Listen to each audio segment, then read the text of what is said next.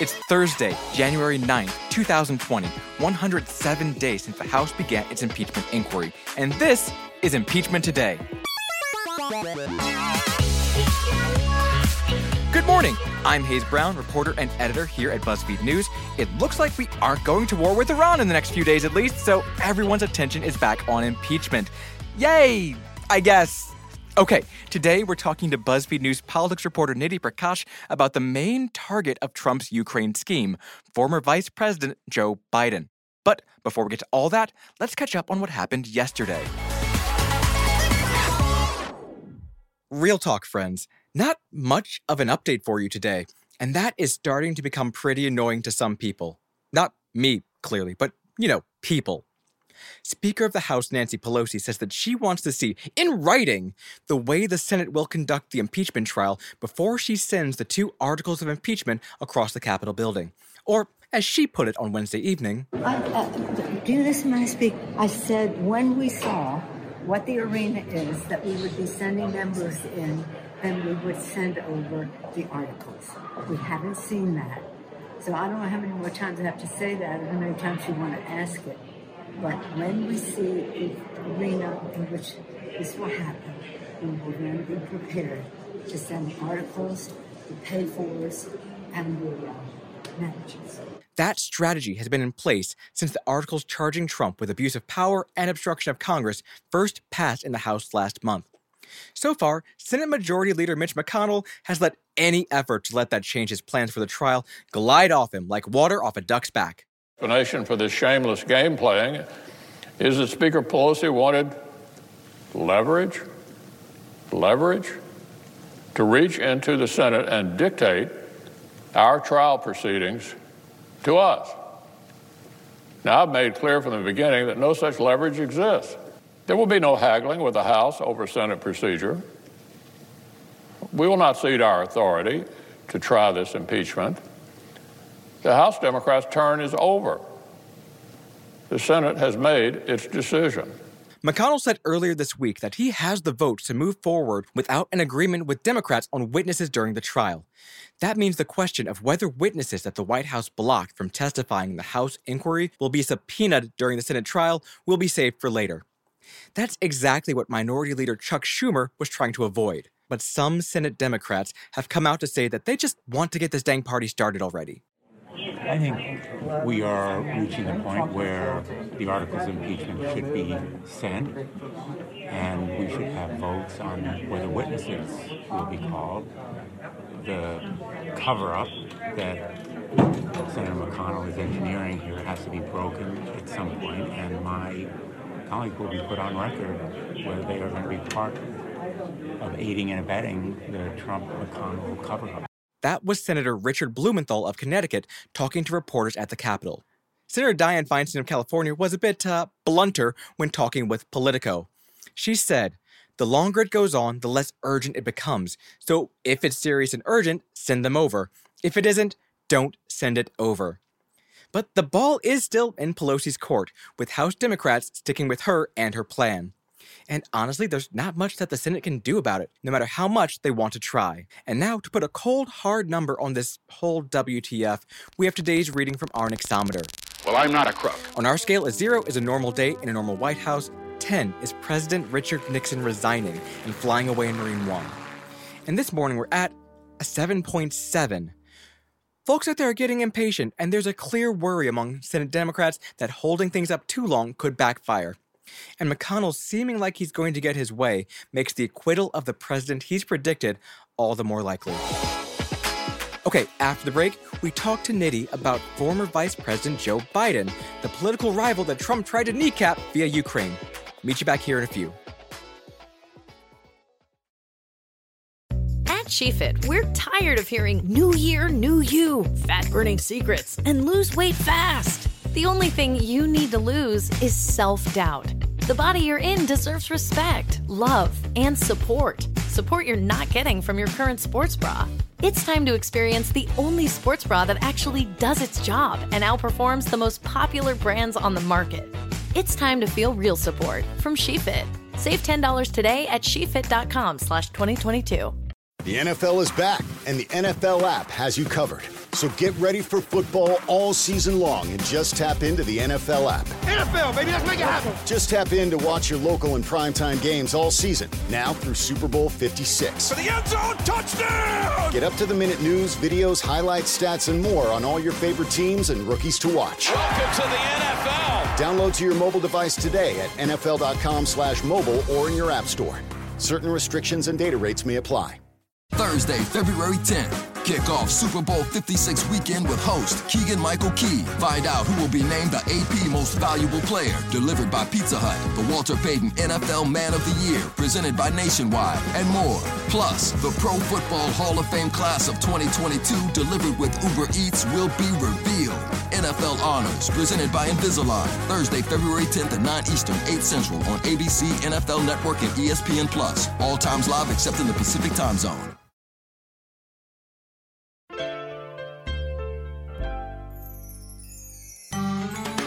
All right, it is time for this fucking guy, where we zoom in on a person that is shaping the impeachment. Today, it's the main man himself, former Vice President Joseph Robinette Biden Jr., whose middle name I accidentally said was Robert in yesterday's show. That's right, his middle name is actually Robinette. Sorry, Joe, if you're listening. Anyway, here to give us all of the tea on the former VP is BuzzFeed News politics reporter Nidhi Prakash. Thank you, Nidhi, for joining us. Hi, nice to be here. So, Biden, he has been right in the middle of this whole Ukraine mess since before we even knew there was a mess. Why was his name in so many Ukrainians' mouths? Right, so let's rewind a second. This all goes back to Trump claiming that Biden used his position as VP to help a Ukrainian energy company, right, that was paying his son Hunter. Trump's claim was that Biden was trying to do that by pushing to get rid of a Ukrainian prosecutor. And so that's not really the case, but where did he even get this idea? I think he got it from a speech that Joe Biden gave that says, you know, asking Ukraine to investigate him was totally legit. What happened there? Right, exactly. So, yeah, just to be super clear, there is no actual evidence that surfaced that Biden ever did that, that he did inappropriately use his position in the way that Trump is suggesting. But basically, Trump's been really generally vague on the specifics, but he's repeatedly brought up this one speech. And Biden talked about threatening to withhold a billion dollars in loan guarantees from the US to the Ukraine if the government there didn't dismiss the prosecutor. And so he said this at a event sponsored by the Council on Foreign Relations, and this is what he said. I said, We're leaving in six hours. If the prosecutor's not fired, you're not getting the money. Well, son of a bitch, he got fired. That is the most Joe Biden way of telling that story possible. And we had uh, Miriam Elder on before who basically said, yeah, that's not really how it went down, but that's just Biden being Biden. Right, exactly. I mean, to be clear, there was pressure internationally for this prosecutor to be dismissed because he was ineffective in investigating corruption. Okay, so we talked about Joe's son Hunter on this show, what feels like forever ago, back in our second episode. What has Joe Biden had to say about Hunter's work in Ukraine, given that it kind of wasn't a really good look for him? So, from the get go, he's been fiercely defensive of his son. Mm. So, basically, he's kind of repeated that Hunter Biden did nothing wrong. And he's pointing as well to an interview that Hunter Biden did a couple of months ago. It was a television interview where he said that serving on the board was poor judgment, but that he did nothing wrong at all. So, something that Biden said to me while I was on the campaign trail with him uh, last month, the month before, he said the appearance looked bad and he acknowledged that. And that's it. That's all I'm going to talk about. Wow. Didn't he actually, wait, didn't he actually almost get into a fight with a dude about the whole Ukraine thing? Yeah, that's the thing, right? Is that he seemed genuinely kind of thrown for a loop that a voter at one of these events in Iowa was bringing this up at all.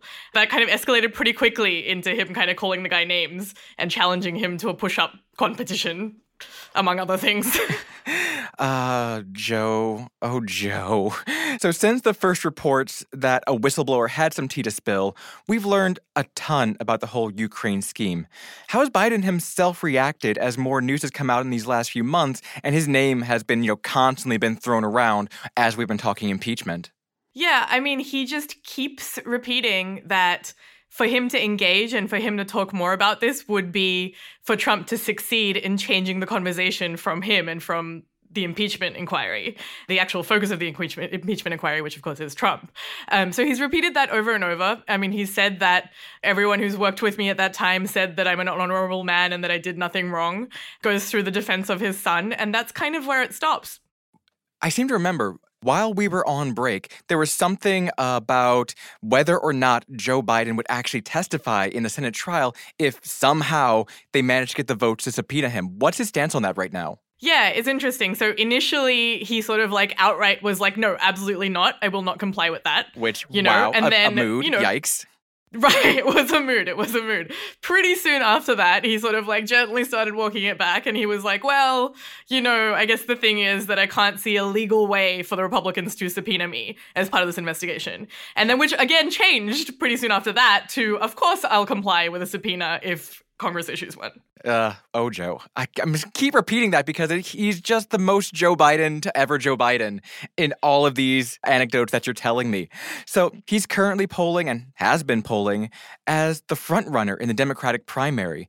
How have his opponents been treating the impeachment process? Have they been supporting him, attacking him on Ukraine? What's the sitch? It's been a very clear thing that all of the other candidates have kind of fallen in line behind him. None of them will go there. They're all, I mean, the, the standard line from all of them is Joe Biden is an honorable man. I will not engage on this topic, kind of thing.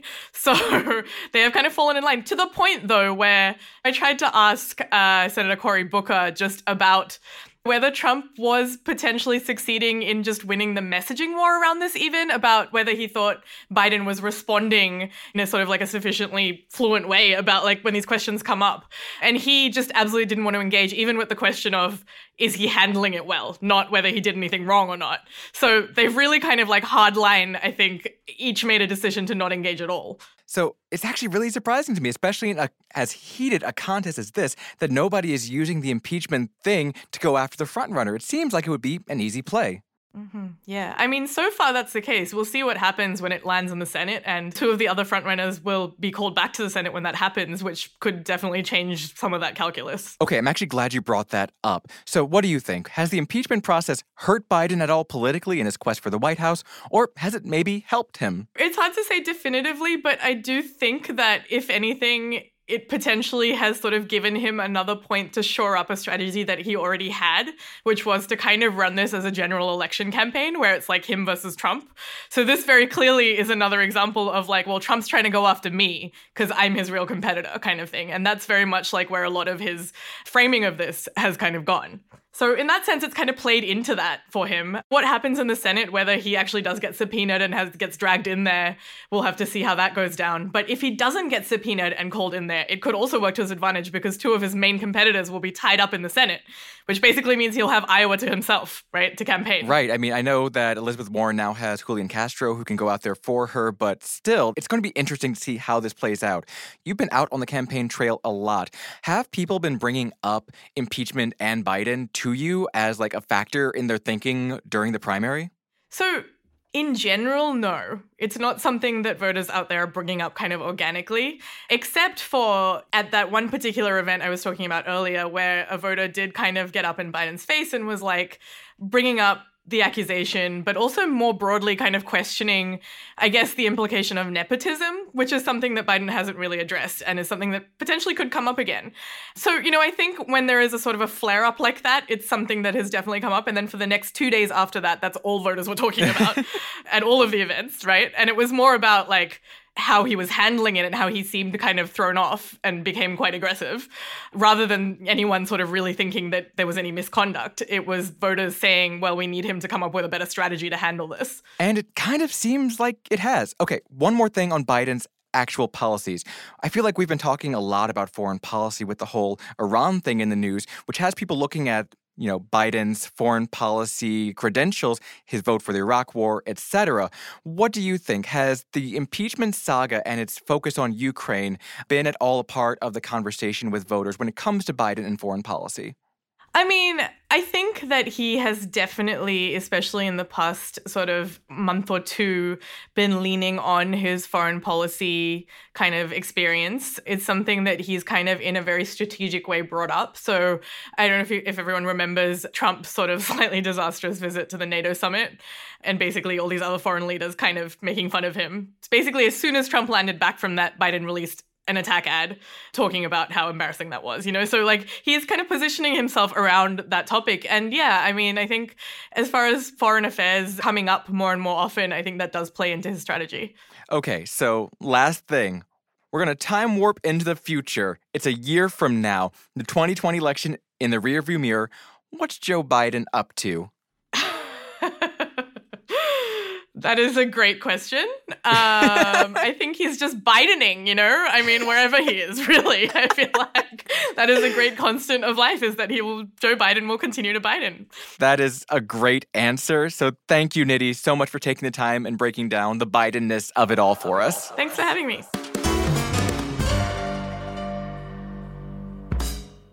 Okay, it's time for the latest edition of our newest segment, Trial Watch 2020 where we run down what's happening next in the Senate impeachment trial. Senate Majority Leader Mitch McConnell now says that he's got the votes to start up the trial whenever the House sends over the two articles of impeachment.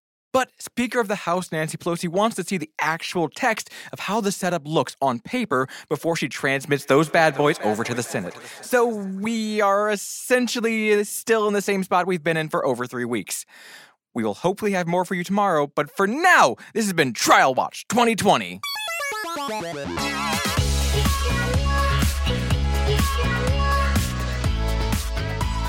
Okay, that is it for today. Tomorrow, we'll tell you everything you need to know about John Bolton, his legendary mustache, which even has its own Twitter account, and everything he may or may not be ready to tell the Senate if he actually testifies.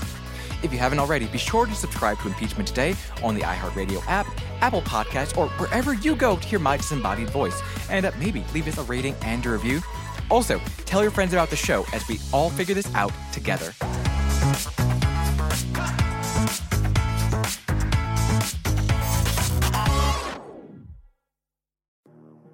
Hello, hello. Hey, I don't know if you heard, but my podcast, Checking In, has been nominated for the NAACP Image Award in the category of Outstanding Lifestyle and Self Help Podcast. I'm grateful for the nomination. I, I almost didn't even do a podcast because I was just wondering there are thousands of podcasts out there, and why is my voice needed? But a nomination from the NAACP lets me know that um, I made the right choice. And I encourage you to do, don't worry if there are thousands of something out that you want to do. No, nobody has your sauce. So listen, you can still vote. Go to vote.naacpimageawards.net. You have until February 5th, um, 9 p.m. Eastern Standard Time. And please listen to my podcast. We're a part of the Black Effect Podcast Network on the iHeartRadio app or wherever you get your podcasts. Thank you for checking in.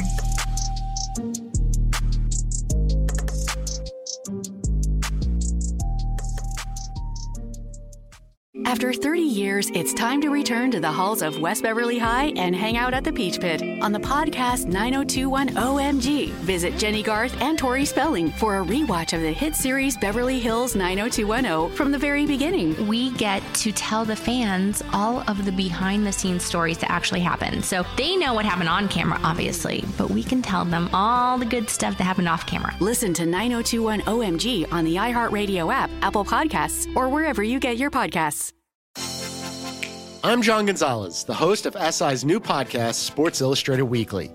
Sports Illustrated has delivered some of the best storytelling in sports for 70 years. And now that continues on our show. Each week, we'll dive deep into the best stories from around the sports world. Sports Illustrated Weekly is available every Wednesday on the iHeartRadio app, Apple Podcasts, or wherever you get your podcasts. Subscribe now.